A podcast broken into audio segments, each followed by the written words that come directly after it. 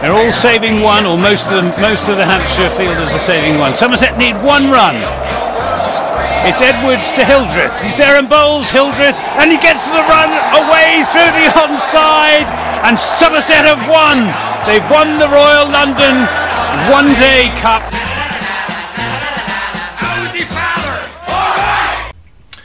Hello there, you're listening to Always Look on the Bright Side of Life. This is the Somerset Cricket Podcast. My name's Ian Shepherd. Joining me this evening, I've got digital guru from Somerset CCC, Ben Warren. Uh, the voice of cricket on BBC Radio Somerset, Anthony Gibson, will be joining us a little bit uh, later on. He's having trouble connecting to the Wi Fi in the Premier Inn in Chelmsford. And uh, somebody we've been uh, trying to get on for a long time, and finally the stars have aligned, every pun intended, is uh, presenter of BBC's Sky at Night, uh, professor of astrophysics at Oxford University, but more importantly, lifelong Somerset CC fan, Chris Lintott. Chris, how are you doing? Hello there. I'm all right, thank you. Um, I was hoping Steve Tencock could be on. I'm just back from his neck of the woods. I've been at the Blue Dot Festival up at Jodrell Bank, so uh, a little bleary-eyed, but uh, otherwise okay. Yeah, Steve's. I think Steve's. Uh, Steve was supposed to be coming on tonight. He's had three weeks at, in in Florida at Disney, but he's. Um, yeah, I think he's, uh, his wife's taking him out for a birthday meal today. Anthony's just joined us, looking like he's on the set of Blade Runner. so you got some very kind of neon light in there, Gibbo. Uh, safe trip to Chelmsford. Hey? Yeah, it's fine. Fine. Absolutely fine. Oh, great Yeah. stuff. Fantastic. So, um, ultimately, then, uh, a game ruined by the weather. If you've uh, been under a rock for the last week, Somerset uh, played Yorkshire in the County Championship this week. Uh, looked very set and odds on for a win on Friday, but unfortunately, the covers were pushed on with about two minutes to go to the start time. Uh, and they really uh, never came off until uh, was it sort of midway through Friday afternoon, by which time a result was pretty much impossible. Uh, Chris, you were there for Monday, then witnessed well the that game being set up with a magnificent hundred from Tom Abell. Yeah, it was a, a brilliant innings. Really nice to see Tom um, play well. He played very steadily to begin with, and then um, sort of got to 40 without anyone paying much attention, and then accelerated from there. There was a, a point where I, but George Bartlett, who also batted pretty well, was on 30, and, and Abell was on 40. And I was talking to the people I was with and saying, I think Bartlett might get to 50 before Abell does, and Abell was off to 70 odd before Bartlett scored another run. So uh, he looked really, really set, especially in, in the middle of that innings. Um, we did manage to have an extended rain break even on the hottest day ever forecast, which I thought was very Somerset, but it was nicely timed for lunch. So we had an extended lunch break, but it didn't interfere too much. Um, we then seemed to get a bit stuck, I thought, um, later in the day. Um, Dom Bess bowled very well without ever looking threatening. I reckoned he kept uh, the run rate well down, and we sort of the, the game sort of day one meandered into not very much really. I think it, in an ideal world we could have pressed on a bit there, um, though. You know, the second second day, which Gibbo I think said was um, not the most scintillating day's cricket, um, saw us to a good total in the end anyway. Yeah, I agree. I think they just didn't want to get out to Bessie on that first evening, did they? But yeah, they could have taken the initiative a little bit. He took a couple of wickets, didn't he? Picked up Goldsworthy and Rew. I think Rew's in particular was seemed to spit out of the uh, the rough outside the off stump. So maybe there was a little bit there. It's always difficult to tell when you're not in the middle and, and you you know you- Yeah, and, that- and to be fair, we'd be we'd be complaining about them not playing sensibly if they had got out. So you you know, suggesting that Somerset fans are hard to please, Chris? I'm just that saying we pick holes in everything. been, for goodness sake, Yeah. Mm-hmm. stay at the crease, and, and they did that. And we I skipped over and, and should have mentioned um, the openers. Um, Lammonby was out pretty cheaply, but Renshaw scored 40 odd, I think. I, I don't, I'd be interested in what others thought of it, particularly on the stream. From in the ground, um, it looked like a very odd innings. He didn't seem to be timing it at all, but he, he kept managing to hit boundaries. Um, I don't know if that's what it looked like for those with a slightly better view or a digital view, but um, I thought that was a pretty lucky 40. Yeah, what did you make of it all, Ben? Yeah, I, I- I think it was it was an odd. I think it was a really sort of odd innings in a way. I think at the close of day one, I think Somerset were in a, in a goodish position, but probably should have been in a better one. About two sixty for five, was it? Or four Yeah. or five? Yeah, that's about right. and, and I think I think it was a great toss to win, and I think it was um, a pretty average Yorkshire attack. I don't think that would be too harsh to, to say. So, uh, yeah, whilst it was a pretty attritional day, and, and I think that rain did did cause a cause a bit of a momentum um, shift in terms of the tempo that Somerset were were going at. But yeah, I think Tom Tom batted beautifully, didn't he? I think you know it was um, it was obviously his first hundred at the at the, at the Cooper Associates County Ground for a while, so um, in front of a, in front of a crowd for even longer. So uh, yeah, it was it was great to see. Um, but then yeah, on day two, I, I felt that, that, that, Lewis Gregory played really nicely and, and, and, got us back up to, to a score and um, probably it went under the radar a bit. But but Kasey Aldridge's forty odd was uh, was really important. Um, so uh, yeah, a, a strange sort of innings, but um, I think winning the toss was was a really crucial element to um, to what had the rain not not intervened would have been hopefully been a Somerset win. And we saw Jack Leach bring in Bazball down to Taunton Gibbo with a reverse sweep six that nearly took you and, you and Jonathan Deutsch's uh, his heads off. Well, it was a reverse pull rather than a reverse sweep. It was a Leach special that that one. Um, But um, I mean, just going back to Renshaw, I think he was thinking back to that innings he played against Yorkshire in 2018, where he got off the mark with a six and reached 50 with a six and reached 100 with a six, and he was batting in a similar sort of mould, you know, against the county of his birth, of course. And I, I, I don't know, but I can never quite figure out Matt Renshaw, you know, how seriously he really takes it all. He, he enjoys life. He, lo- he loves a chat. He came and volunteered to do the PA on the on the on the uh, Tuesday morning. he was on the live stream for a good while. Pretty sure, pretty sure I saw him serving behind the bar in Stragglers for a bit as well, and uh, doing a bit of stewarding. he was all over the shop that day, wasn't he? Yeah, he's a great he's a great character, but but um, as I say, I am not sure quite how seriously he takes his, his his batting at the top of the order. I hope he's in good nick for the game against Essex coming up. That's all. He needs to concentrate hard and and not give it away. Yeah, that one, of course. Yeah, uh, a... Sorry, Chris, you go on. Well, I was just going to say it's amazing how much looking down the order, those forties like Renshaw, Bartlett, Aldridge, you it doesn't seem like much in a score of 430 odd, but if you take one of those out, then the, the innings would have collapsed pretty quickly. If we'd lost Renshaw quickly on the first morning, Abell in uh, with what Bartlett next to him in a pretty inexperienced uh, at being in early. Um, you know, Gregory, if Aldridge doesn't get his 40, then Gregory's left stranded if Bartlett doesn't get his 40, then Abell has to start hitting out pretty quickly. And so th- those sort of secondary contributions, but it just felt like an innings that was built out of bits rather than sometimes when you know your star player gets a big hundred, you think, okay, well that that was most of, most of it. But it was a team effort this time, I thought. Yeah, I think that's a really good point. And as you say, Kasey Aldridge um, there is is really coming along nicely in his uh, development as a bowling all rounder. Um, I watched him bowl at Harry Brook on on what day was that? That was Wednesday, and he was keeping the most informed player in the country pretty quiet for his first four or five overs.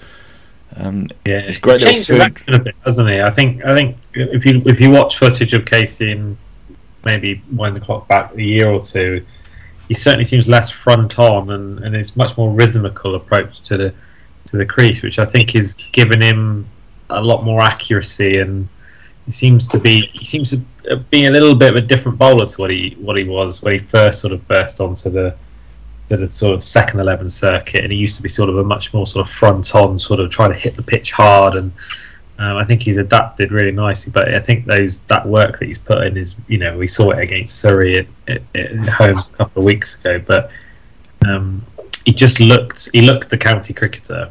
Um, yeah and, and, and that's a you know, and I think he's you know he's catching as well. It's a great catch. I think it was to get rid of Brook, wasn't it? It was, to, yeah, diving at mid wicket off off of Brooks, yeah.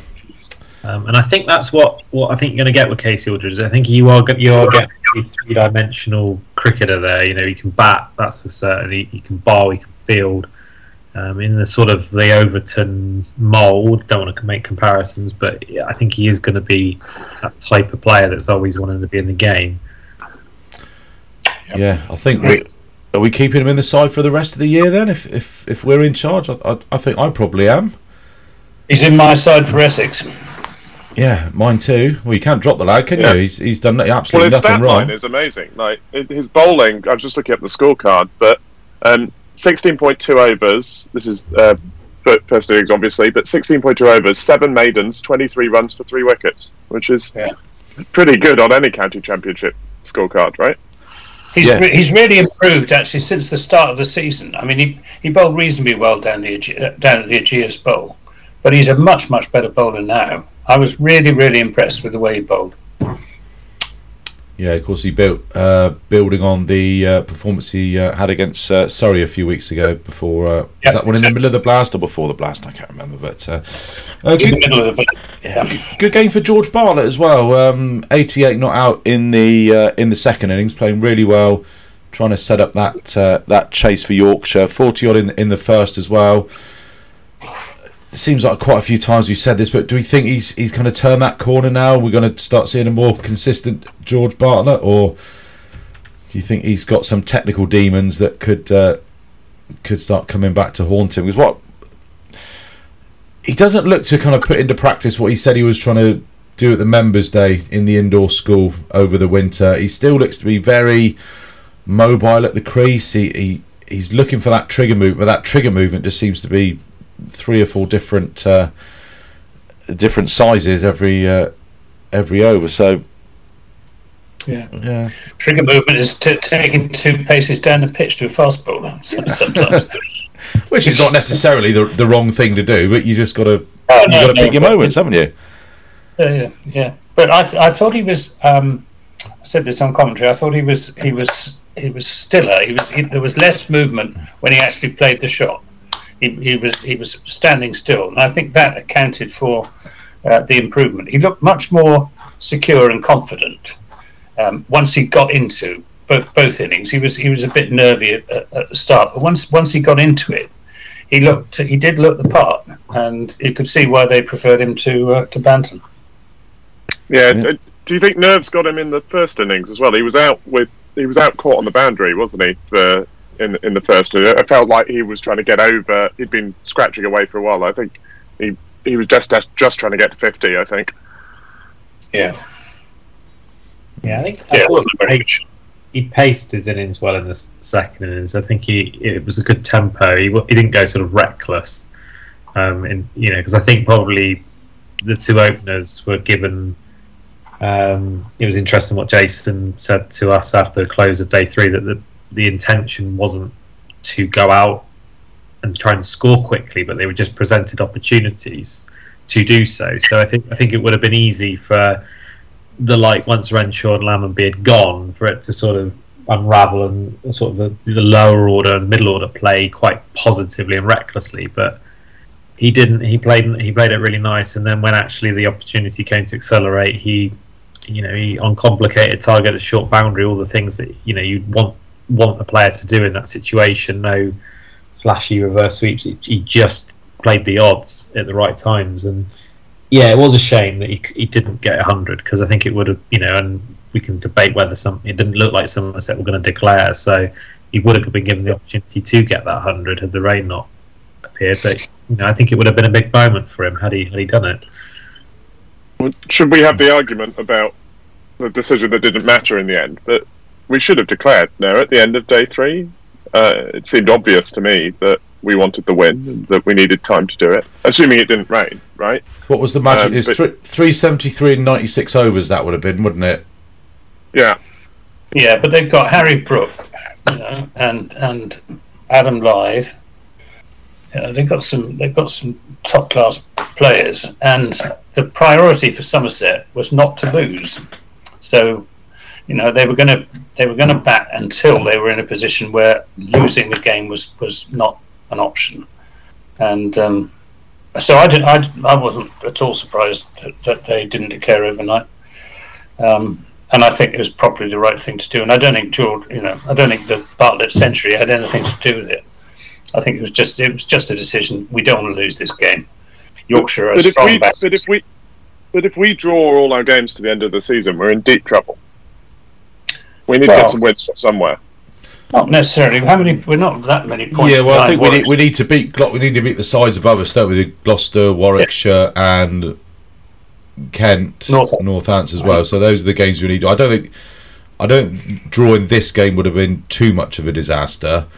Um, but there's so many variables. You know, you you don't know how the pitch is going to behave after a night under the covers. You know, you sometimes you just want to keep the opposition in the dark and maybe just get them out fielding for a couple of overs and just you know maybe try and blag 30 off those those couple of overs. So there's there's so many factors that you need to pull together when you're making a decision like this. It's it's it's very difficult, and none of us were going to be in a better place to make those decisions, unfortunately, than the guys in the dressing room. So I always think it's a bit uh, uh, sometimes guess- a little bit trite just to try and uh, you know uh, I guess the second key guess those thing- decisions. I guess the key thing about this game with the draw is that they got batting points. Yeah. That's that's that's been the the real struggle for Somerset, hasn't it? They, they kind of even if they, you know, well they haven't drawn many games in in in any way in any case, but it's been the batting points that have, have been really lacking. Um, so that's a positive, I think, is that, that they, they got points on the board, and even though they drew, they got maximum bowling points. I think they got three or four batting points, something like that, but they got them on the board. So Yeah. um, yeah, it was a good it was a good sort of haul, even if it even didn't result in a win. Yeah. Oh, Gibbo's frozen. Oh, he's back. Good stuff, Gibbo. Um, yeah, I thought Marchant came back as well. His his his first spell was pretty dire. I think he went for about twenty five in three overs, and then he, he came back really well. And I thought that's probably the best he's bowled for Somerset in a championship game for a long time. Uh, what Yeah. were his figures in the end? Yeah, two for thirty eight off fifteen. So if you take three overs for twenty three out of there, he's pretty much gone at one and over, which is Yeah, not. he, was- he, not- his, he was bending his back as well. He was, you know, he was bowling genuinely fast, and and that's you know that's what he was signed to do, and it was good good to see him do it. I mean, he, you know, he was putting the wind up the, uh, the Yorkshire batsman, and um, and as, as you say, he wasn't as wild as as he can be, even though he was bowling fast. So yeah, I, I thought he was uh, he bowled very well. And it was a pretty slow pitch as well. It was, it, It was, yeah. There wasn't, there wasn't a lot in it for him. I would, I would. What I don't understand, mentioning the pitch, is why we prepare pitches like that. When we, you know, why don't we prepare pitches that offer our best bowler, with Craig away with England, a chance of taking some wickets? And it's nothing to do with the blooming ECB and all- all the rest of it. The suspended points have, have gone. But we've had the same sort of pitches game after game after game for home games where it's very hard to get a result. Um, chances are it would have been a, a draw um, against Yorkshire, even without even without the rain on, on the last day. And I just I don't understand. I mean, the, the, the, word you know is that we're trying to produce hard and fast pitches. They're not. You know, they're they're they're slow and easy paced pitches on which it's very hard for bowlers to take wickets.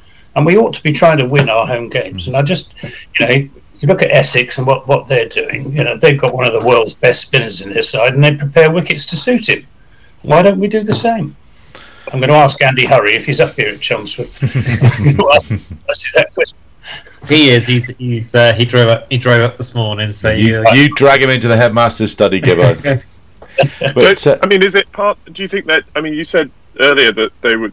I know that was this game, but they they you know we wanted a draw, or we would prefer a draw to losing. Do you think it's a sort of safety first policy? Like, do you think it's uh, the first thing we must do is not lose? Not lose. Could be. Could be. yeah, that's a good think point, Chris. batting- Well, it boils down to batting point. I think that the the risk the the risks are so high if you if you don't get any batting points and then lose, you get zilch or three points most likely.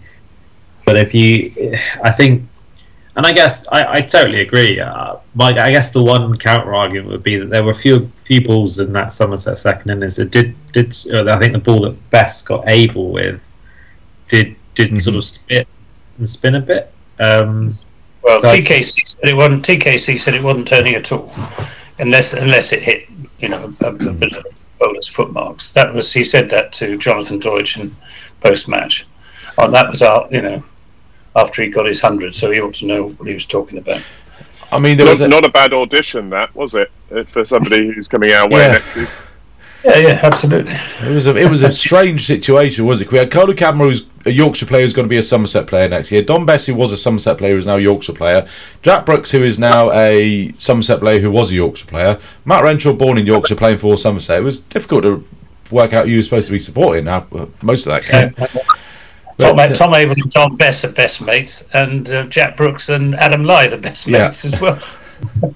They should have just lined everybody up against the wall and picked teams like you did in school. Um, I suppose the the moot point to all of what we're talking about the pitch is we don't know how it would have behaved on day four, and um, you know, as you said, there were some balls that were misbehaving a little bit. Would that have exacerbated on day four? Would we have seen more of that? It's you know, it's, it's difficult to Yorkshire say. So Yorkshire weren't worried about it anyway. They, they, they were confident that they they were going to chase virtually anything because they the, pitch was that flat and they've got so much confidence in, in Harry Brook and Adam Lyth and, and TKC that they were they um, Tom Kohler Cadmore told told Jonathan when they went out for a drink that night that whatever whatever it was unless it was completely ridiculous they would chase it because the pitch was that good.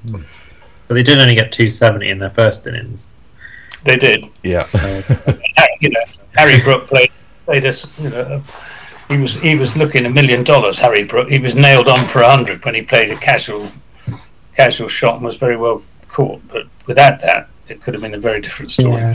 Yeah. interesting. I mean, so we obviously lost a little bit of cricket on the. I know that's not amazing in the grand scheme of things, but we lost a couple of hours on day one, didn't we? So, you know, I, I think that ball. You know, yes, it might have been been from the footholes, um, but that's what you know. That's what good spinners have to work with, isn't it? It can't always spin off the straight. So, um, yeah. I think it's interesting to see. I, I, I, I, I, I would have. It would have been a fascinating, and that's the. I guess the the biggest biggest shame, isn't it? Because it, it would have been really fascinating to see what had happened. Um, Mm. You know, could have been a very very interesting conclusion where both teams might have felt in it in it at tea time, and you might have seen all sorts of different tactics play out and different field placings and different bowlers used to try and you know play play a bit of chess going into that, that last hour. It could have been it could have been such a thrilling conclusion, and uh, Yeah, it was a shame, wasn't it? Um, let's go back to the pitch. What the, the turn that I did see was quite slow turn as well, so it would would have been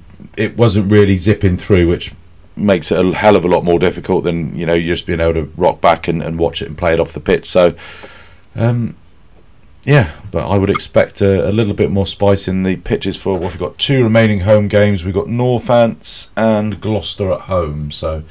um, they'll be in September. So it all depends on what the weather is going to be like in August, and we'll see what those pitches, uh, what Scott Hawkins and his team are able to prepare for those last two county championship games. Uh, anything else to chat about uh, the old Yorkshire game then? oh, I don't know, Gibbo. Did you? Want to, I don't know if you want to say something, but I wanted to say just less about the cricket, but more that I happened to.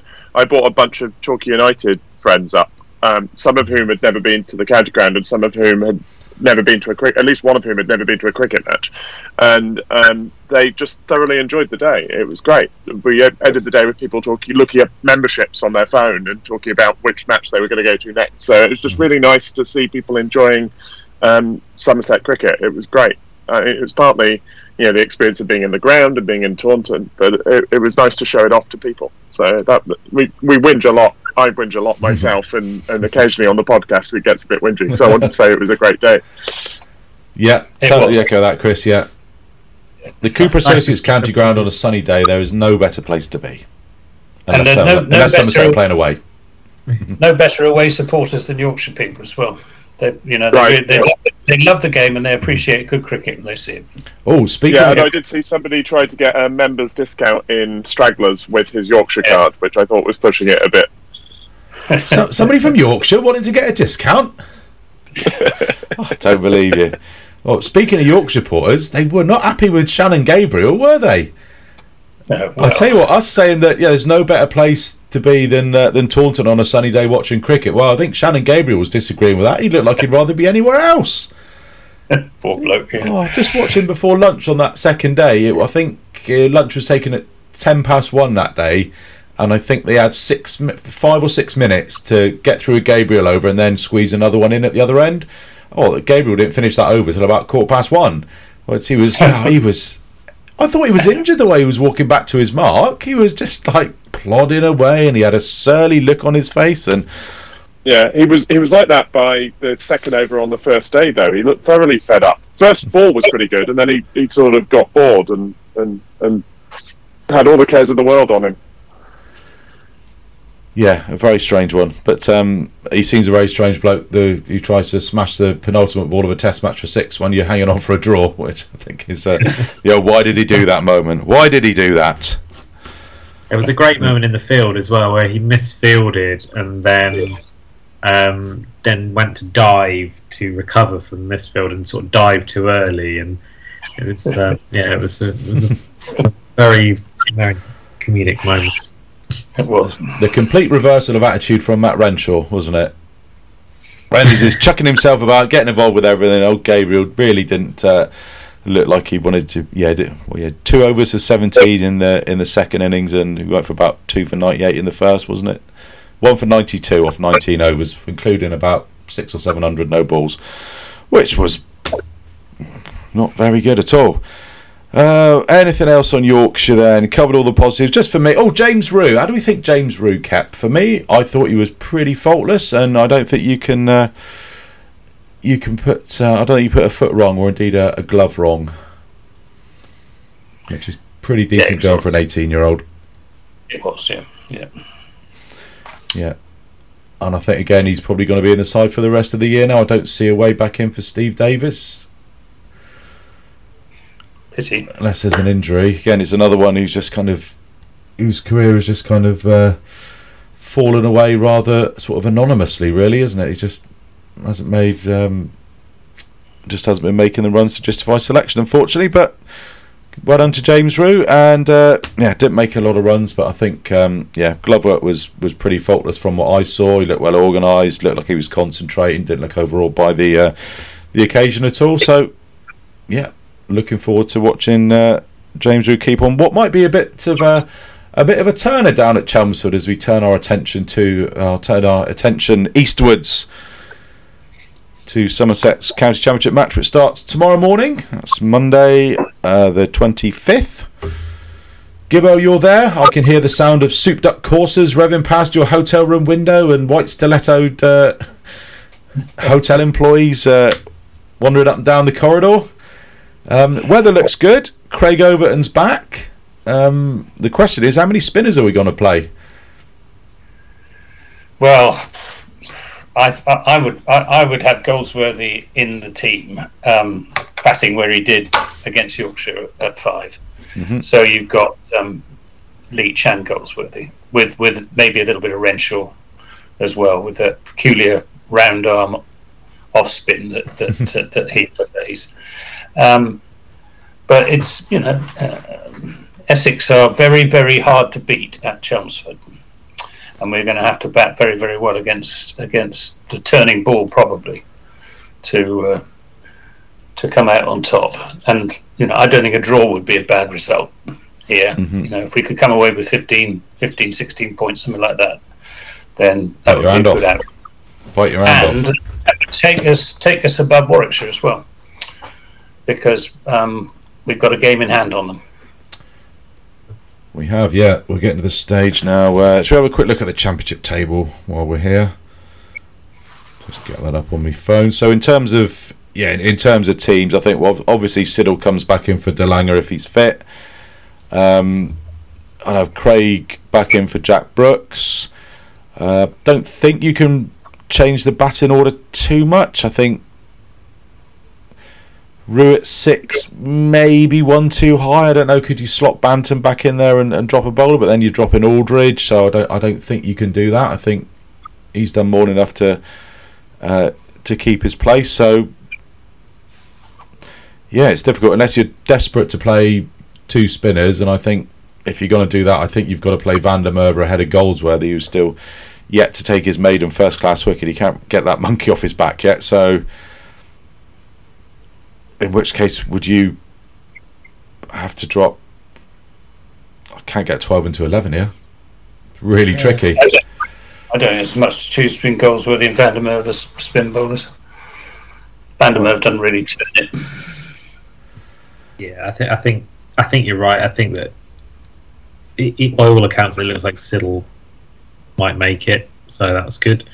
Um, and then I think it's I think it's it's, Overton in for Brooks, isn't it? And I think that's probably a lot, but um, if, I think if the pitch is going to spin square, I mean Essex have only really got Critchley as a second option, haven't they? Who's okay, he's maybe a slightly better bowler than Goldsworthy, but you know, they tend to they tend to rely on Harmer to get most of the damage. I think we're going to have to rely on Leach to get most of, do most of ours. So um, yeah, I think that would be my my team if uh, Siddle comes through. I'm not going to bet against Renshaw getting a bag. I got to say, I think I think the I, I don't know. I just got a sneaky suspicion Renshaw could, you know, a bit like he did getting uh, Kohler Cadmore out um, just after he got his hundred. I think he could be a partnership breaker. I think he could uh, he could surprise a few people.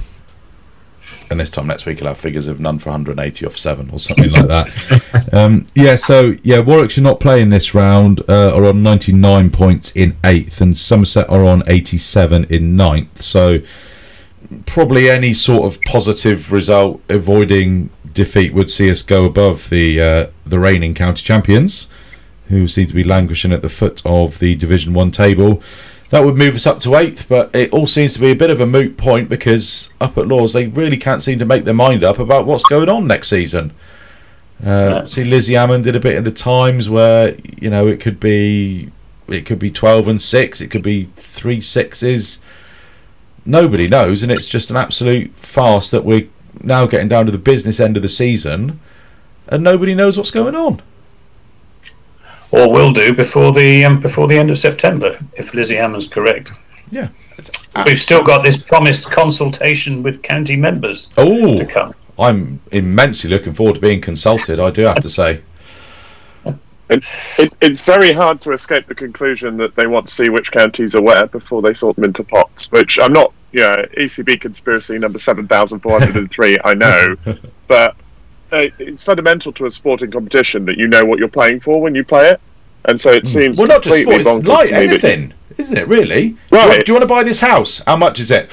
We'll sign the contract first, then I'll tell you. You know, it's it's crazy. Right. You've got to know where you but, need but, to be. In terms of in terms of us being interested, fans being interested, you build like interesting games based on um, what's mm. happening. And one of the reasons that you have relegation, yes, it's to have two divisions and um, to have more competitive cricket, but it's also so that games aren't meaningless at the end of the season. And so, um, you know, for the casual fan, none of whom are listening to this, I suspect, but never mind.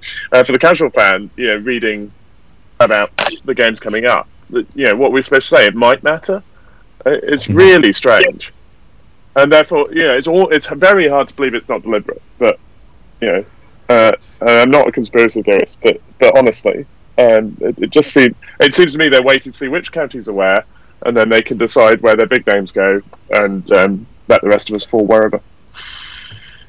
Yeah, it's you're right. It's it's absolutely frustrating. It's either it, well, I don't want to say malice, but you, is there some sort of oh, I don't like going back to cons- this is what they make us do. They make us into conspiracy. They make me into a conspiracy theorist anyway. They it just you think why are they doing it? Can't you just say at the start of the season, right, lads? We've had a good chat in February, and next season it's going to be three sixes, a twelve and a six, ten and an eight, or whatever. But it's just absolutely stupid. You can't you can't run anything like this, not knowing that finishing seventh, eighth, ninth, or tenth, what what, what that's going to do. It, it's just utterly utterly daft and.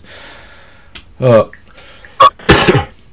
well, the ECB haven't, haven't got a chairman at the moment, have they? They just seem to be completely devoid of any leadership up there. Don't they got a chairman of the they've got interim chairs, interim chief execs? I mean, I don't keep keep in touch with it as, as, as much as I should have, but I don't think they've got one appointed yet, have they? This has all been driven by Andrew Strauss.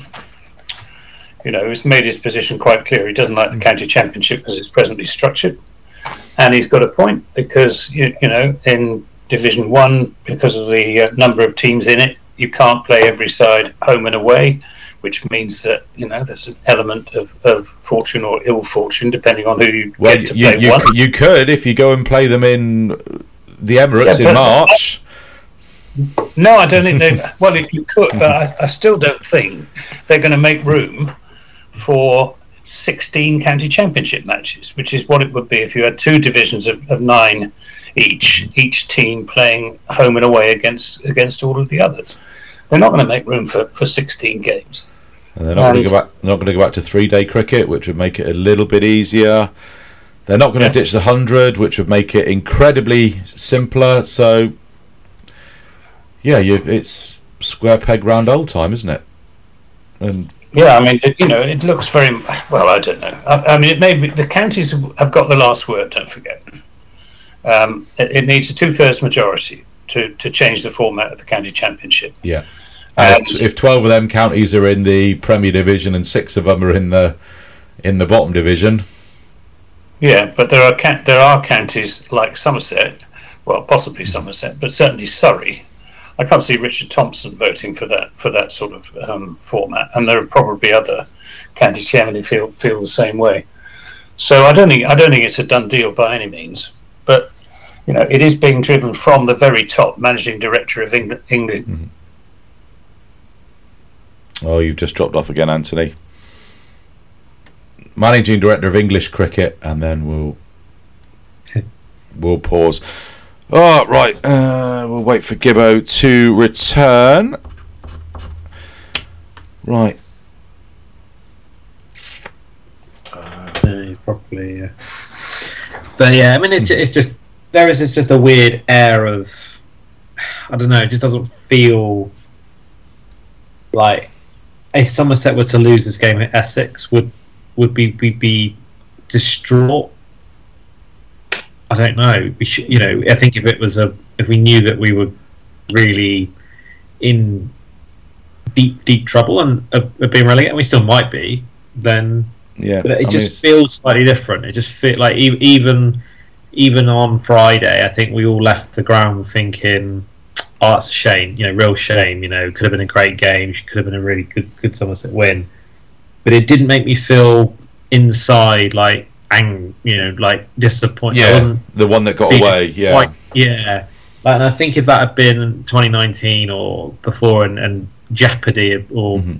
glory had been on the line, it, I think one of my emotions would have been slightly different. And I, I you know, and but it might, we all might be wrong. It might, it might be, you might turn around, nothing might happen. So we can't just not Yeah, try. Well, you just need to know, don't you? I mean, that we don't know if they're going to move the goalposts. We, at the moment, we don't even know if there are goalposts that they're going to move.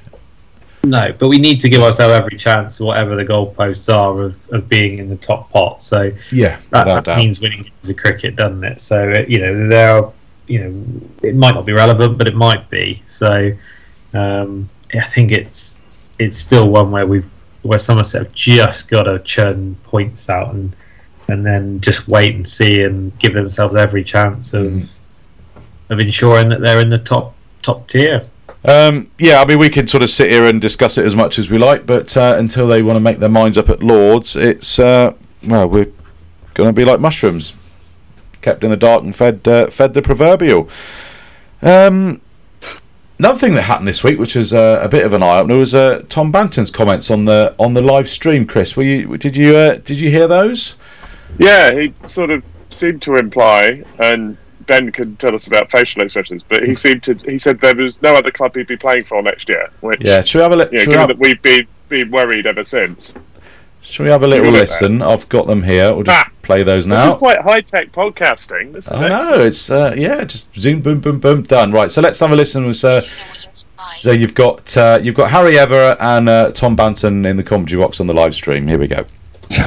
Yeah, there's been a few of them. I was, I was, I was um, certain questions I've ignored. I thought you didn't fancy answering. No, I mean I don't mind answering anything. It's yeah, it's pretty easy. But I've been hearing that for the last six weeks. So, but yeah, don't worry. There's only one club I'll be at next year, and that's yeah. So don't worry.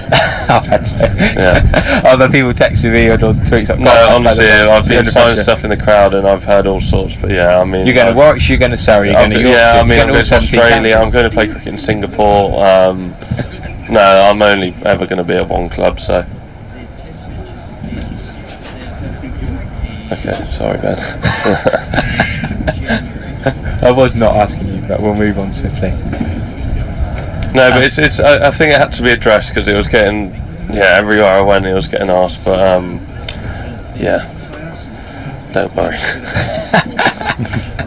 Tom Banton here in the commentary box with us. So that was uh, Tom Banton and Harry Everett in the commentary box on the live stream. Um, and I'm going to try and shop share my screen. Now, there we go. And we're back. So I think Ben might have dropped off the Wi Fi here. So unfortunately, I don't think we're going to be able to ask Ben what he said to, to Tom Banton now. I think that's going to have to remain a secret, unfortunately. But uh, positive comments from Bance there, Chris.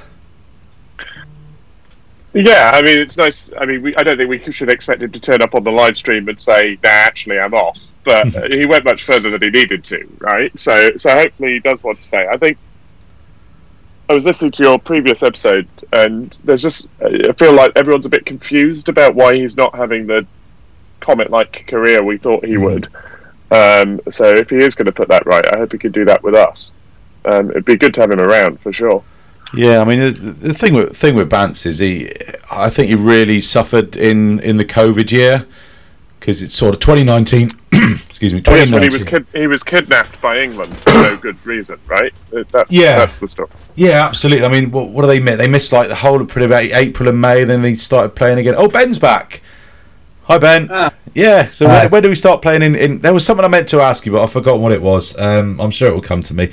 Um, but um, yeah, so they started playing in sort of June, July time in, in 2020, didn't they? And Banton was off with the England team for a hell of a lot of that, and he pretty much hardly played for Somerset, did he? No, but he didn't play for England either, right? He was Yeah. in the, the bubble. Yeah. Sorry, Ben, you were go- Hmm. going to say something? Yeah, I think they started training around about in like June-ish, wasn't it? And then they started in August. But then Banton missed the Bob Willis Trophy final, didn't he, to play in the IPL? Do I want to say that? Yes, I think that's right. And That's- He, he definitely missed Yeah. the Trophy final. I can't remember. I, I think it was the rearranged IPL yeah, because he agreed to play it, and then that got postponed. So he had to. So, Mm. yeah, and I, I don't. He, he probably wouldn't have made that side anyway. So it was a, yeah, it was a bit of a, bit like saying that I missed the Bob Willis Trophy final that year. I probably wouldn't have played it, played it anyway. But just frustrating because you felt like that was a season he was really, really going to kick on. If it had been a normal season, if he'd been playing red ball and white ball cricket for Somerset, been playing fifty over cricket for Somerset, uh, you know, it would have been, yeah, the, the, you know, the um, what I'm trying to say. The world was his lobster. That's what I was trying to say for uh, for Bance that season. Because yeah, he just had it on there. It just kind of he just ended up sitting on his backside carrying drinks for most of that year, which is really really frustrating for him. But um, yeah, glad to hear that he's um. No, I don't think he's officially signed a contract. Ben oh, Ben's dropped off again. He keeps dropping off when we need to ask him these questions. It's, it's so frustrating.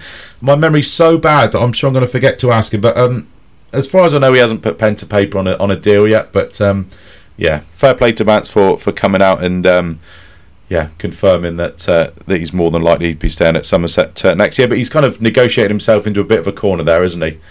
He said publicly he's going. Oh, sorry, say he said publicly that he's staying, um, which is probably not what your agent would advise you to do. But uh, fair play to the guy for, for doing that. Um, he, can, he, can, he can have an extra sausage roll each morning from Stragglers. Oh, I'm sure that'll make all the difference.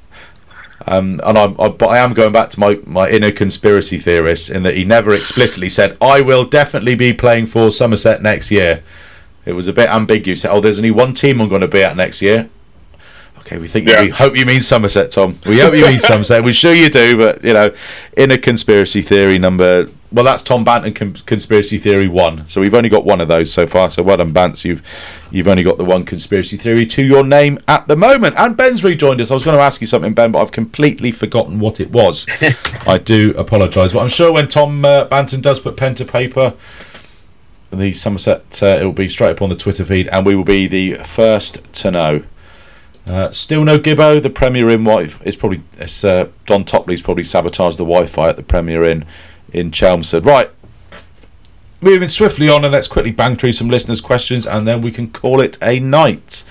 Uh, right. So, what was the f- first question then? Oh, from Mike Unwin. Uh, personal records or championship points? The dilemma discussed. This is probably related to Sam Northeast's incredible 410 not out for Glamorgan against Leicestershire at the Uptown Funk County Ground. Uh, yesterday. They declared with was it sixty odd overs to go and ended up bowling Leicester out for about 185.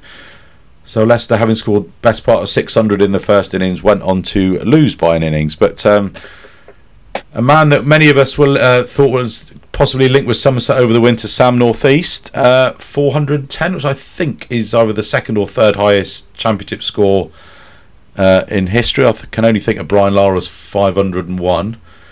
But if you're the Glamorgan captain, what would you have done? I think you've got Oh, to declare, haven't you? It's a game of cricket, right? Yeah. It's a, to score 5'8", 580 and lose by an innings. Like amazing. I think mean, I- yeah. I think it is the largest. I think it's the largest first class score by a team that lost by an innings. uh, so so yeah, um, I think you th- when you get that close to a very very big score like Lara's enormous scores, I think it becomes about that, right? And I don't think they will have thought anything. Um, it was us, I'd say championship points are more important. Where are Glamorgan? They're top near the top of division Yeah, two. they're they? challenging for that division. We're going back now, aren't we? Don't know if that's going to get you promoted or not, does Yeah, it? but but but more to point, they got they got you know they won. So so well done for both. But I think in general, if you've got a good, you want the team to play for the team. Like sometimes you need people to go out and score score a quick thirty, and if they they lose their wicket on the way, you've got to be able to ask them to do that. And I think if you get a culture where you're starting regularly, I mean. 400 doesn't come along very often, but if you're getting to the point where you're regularly saying to people, okay, we're going to get you to your 50, we're going to get you to your 100, you keep bowling because you might get a five foot, then then I think you lose the grip of things pretty quickly. But um, as a captain, can you imagine being in the crowd and the captain declaring with him on what 395 or something? Yeah. You'd, I- get, you'd get booed off, I think. I was just feeling sorry for whoever your sort of counterpart at Leicester is, Ben. Just watching his, just getting ready for Glamorgan to come back out after lunch and watch his stream numbers go through the roof, and then oh, they declared, Ah, and then they just kind of plummet back down to the to the regular numbers. But uh, yeah, just incredible. We'd all like to see a little bit of history made, but you know, as you say, Chris, the team's got to come first, and yeah, they went on to win the game, which you know, had that pitch had what nearly fourteen hundred runs scored on it for the loss of fifteen wickets. All of a sudden, it turned into a minefield after lunch on the final day. Yeah, what, Absolutely what happened? unreal. Do we know? Like, did they panic or did, did it seems bizarre? I mean, it's such cricket's such a fascinatingly ridiculous. Try, try ex- ex- exercise for the re- for the listeners this week. Find a non-cricket fan and explain what happened on that final day. Like, try and make them understand that that's weird. Like, because it makes no sense whatsoever. I guess the pitch must have come. I, I, I mean, I, I looked at some of the replays of the wickets, and, and it, and most of the final innings wickets fell to seam rather than spin. So, uh, I, I guess the declaration must they must have felt in the game with Yeah, uh, Neser and Hogan picked up seven between them. I Yeah. suppose you know what were they out in the field for? 100 and, 160 overs. but it's It's not as um, long as I thought it would be. Actually, I thought it, it, it was. as long as it. Yeah, he scored it a lick, Yeah. didn't he? It was only 450 odd balls. Is is Yeah, quadruple came from. just under five and over. So, yeah, but uh, yeah, definitely well played to Sam Northeast. Uh, thanks for the question, Mike. Oh, something we forgot to discuss is uh, signing of Andy Umeed, who's been plying his trade in the seconds uh, for most of the season. He's been averaging about 35, 34, 26 years old. He's gone through the South Asian Cricket Academy, and that one uh, popped up on the news this week. I think took a took a few people by surprise, but um, he is effective immediately in the first team squad and available for selection. Yeah, it's great. It's a great story, isn't it? To, you know, it, it doesn't happen that regularly. That that, that, that people who um, are released by a county um, and spend that long out of the professional game can can come back in. So, um, very, he's going to be very determined, very hungry to to succeed. Um, so, yeah, fair, great credit to him, and, and hope he uh, hope he does well. Yeah, you've only got to look at Richard Gleeson in the last few weeks to show that you know you can come into the professional game at you know in your in your sort of mid to late twenties and, and and succeed and go on to international honours. So yeah, at totally happy with that. Um, question from Richard Freeman: What did Ben say to Banton when he spoke about his future next season? The okay, sorry, Ben. I think we've lost Ben again, Chris. I think he's, he's gone again. I'll just move on to the next Uh, question. I'm uh. only clinging on vaguely. yeah, sorry. Uh, here we are. that one. Yeah. Andy, oh, on from uh, friend of the podcast, and Andy Cleve, do Essex dare produce another turning wicket with Leach available? Not forgetting Renshaw's part-time round off spin. I think Chelmsford will be Chelmsford, won't it? It'll be what they've been used. So I don't think they're going to change it. I think they rate probably rate Harmer as just as good as Leach. So, and then probably they'll say that their batters are better than our batters. Um, another one from Andy. Oh, second part. Why isn't Banton signed on the dotted line after letting the cat out of the bag with his exclusive via the live stream? Okay, so it keeps, dropping off, Chris. I can't work it out. Uh, one from Joe Bannister. Should Somerset build a permanent stand? That was a good question. So, should Somerset build a permanent stand between? So every time you mention appears, I think, yeah. Sorry, Chris? You see these galaxies billions of light years away, but we can't get a Wi Fi connection to Oxford. Uh, I'll read the question then. Uh, should Somerset build a permanent stand between uh, the Andy Caddick Pavilion and Cooper's? Not sure what Joe means by Cooper's. You mean the Colin Atkinson Pavilion or the gap where the covers go, the Marcus Trescothick uh, Pavilion? Will both scoreboards ever work for a whole season or even a month? And why are Essex allowed spin but we aren't? Um, well, let's, let's start with. I think well, we have the Trade Nation stand in every year for for the sort of the, the blast window. Um, there was a permanent stand where the covers go for uh, sorry temporary stand where the covers go for the IT twenty a couple of years ago. But Yeah. I don't know. Is there any sort of long term thinking about getting something permanent in there?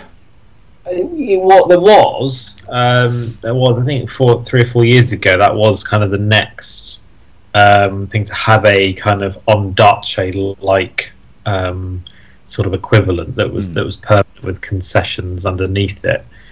Um, but I think the priority has shifted um, to Botham, to Colin Atkinson, um, indoor school, um, things like that. I think those those have sort of taken over because the temporary stand does a does a fair fair job every year. And Yeah, it's it's there for a good. It's probably up longer than it's down, isn't it? I'd I'd say.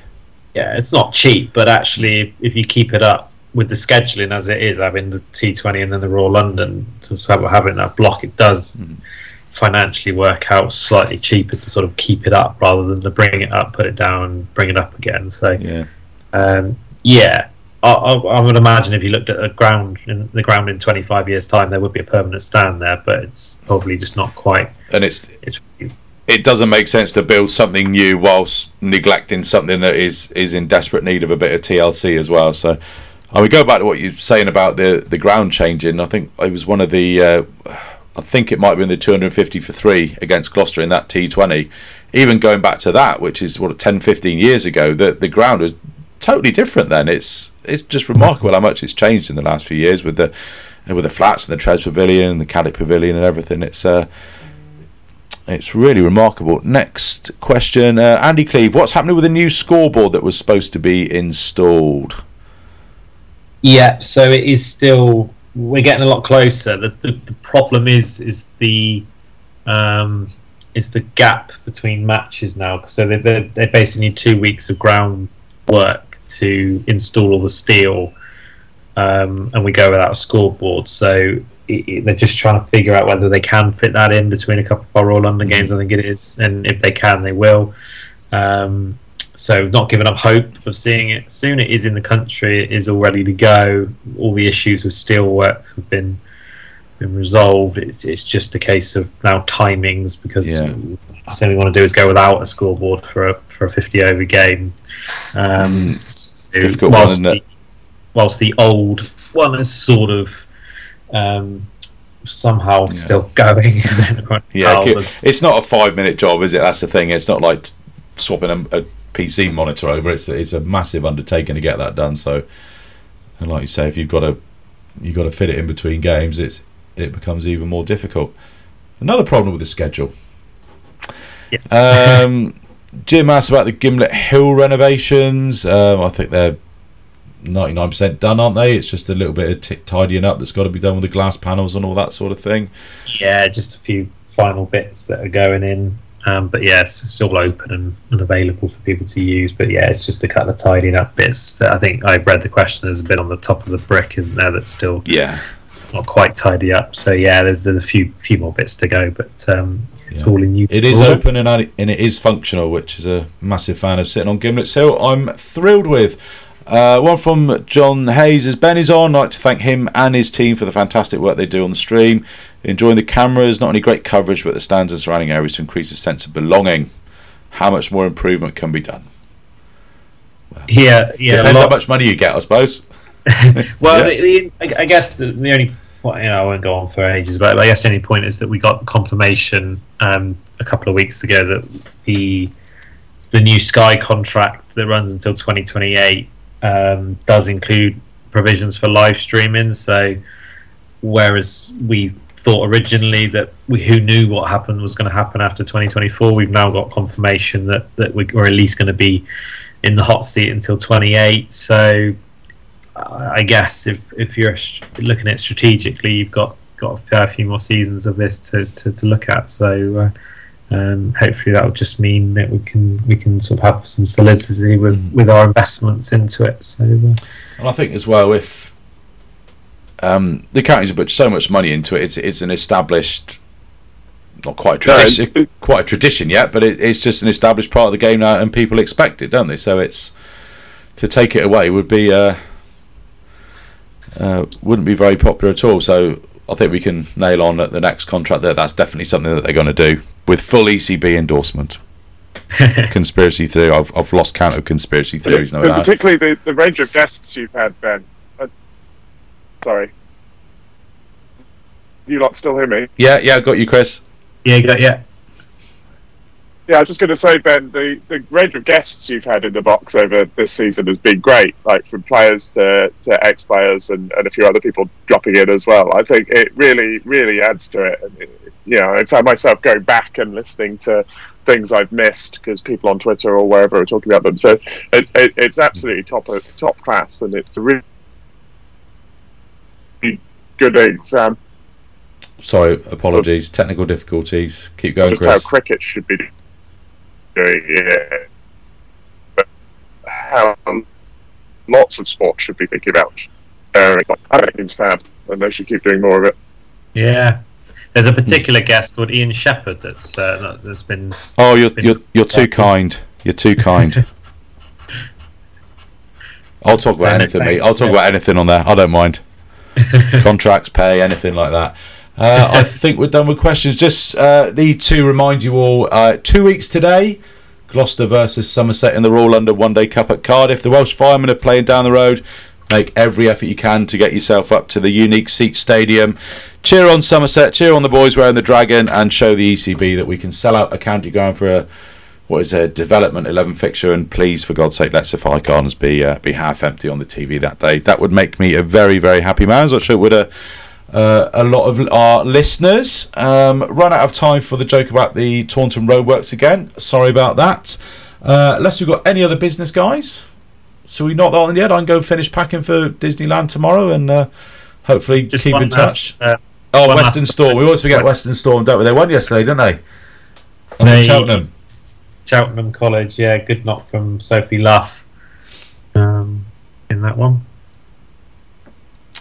Yeah, good to see Western Storm doing well. And uh, one, uh, I suppose, one blessing in disguise about Somerset uh, being rained off is we all got to tune over and watch the Gloucesters lose uh, to Hampshire up at uh, up at Cheltenham College, which is a good result for us at the bottom of the table. However, that might develop in the coming months.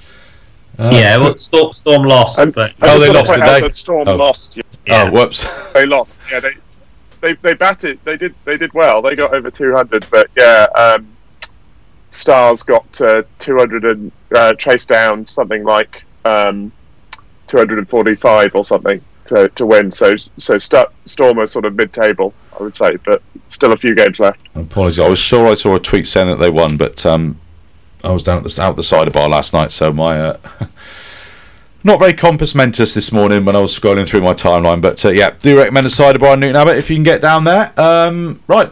Should we knock that on the head, guys? And we'll uh, wish Tom Abell and the boys the best of luck at Chelmsford tomorrow. Uh, we'll hope Anthony and Chris can fix their Wi-Fi's and Ben as well. Ben's been dropping out absolutely terribly at crucial points today, as uh, as I think we all have. So uh, uh, hope you've enjoyed listening to this.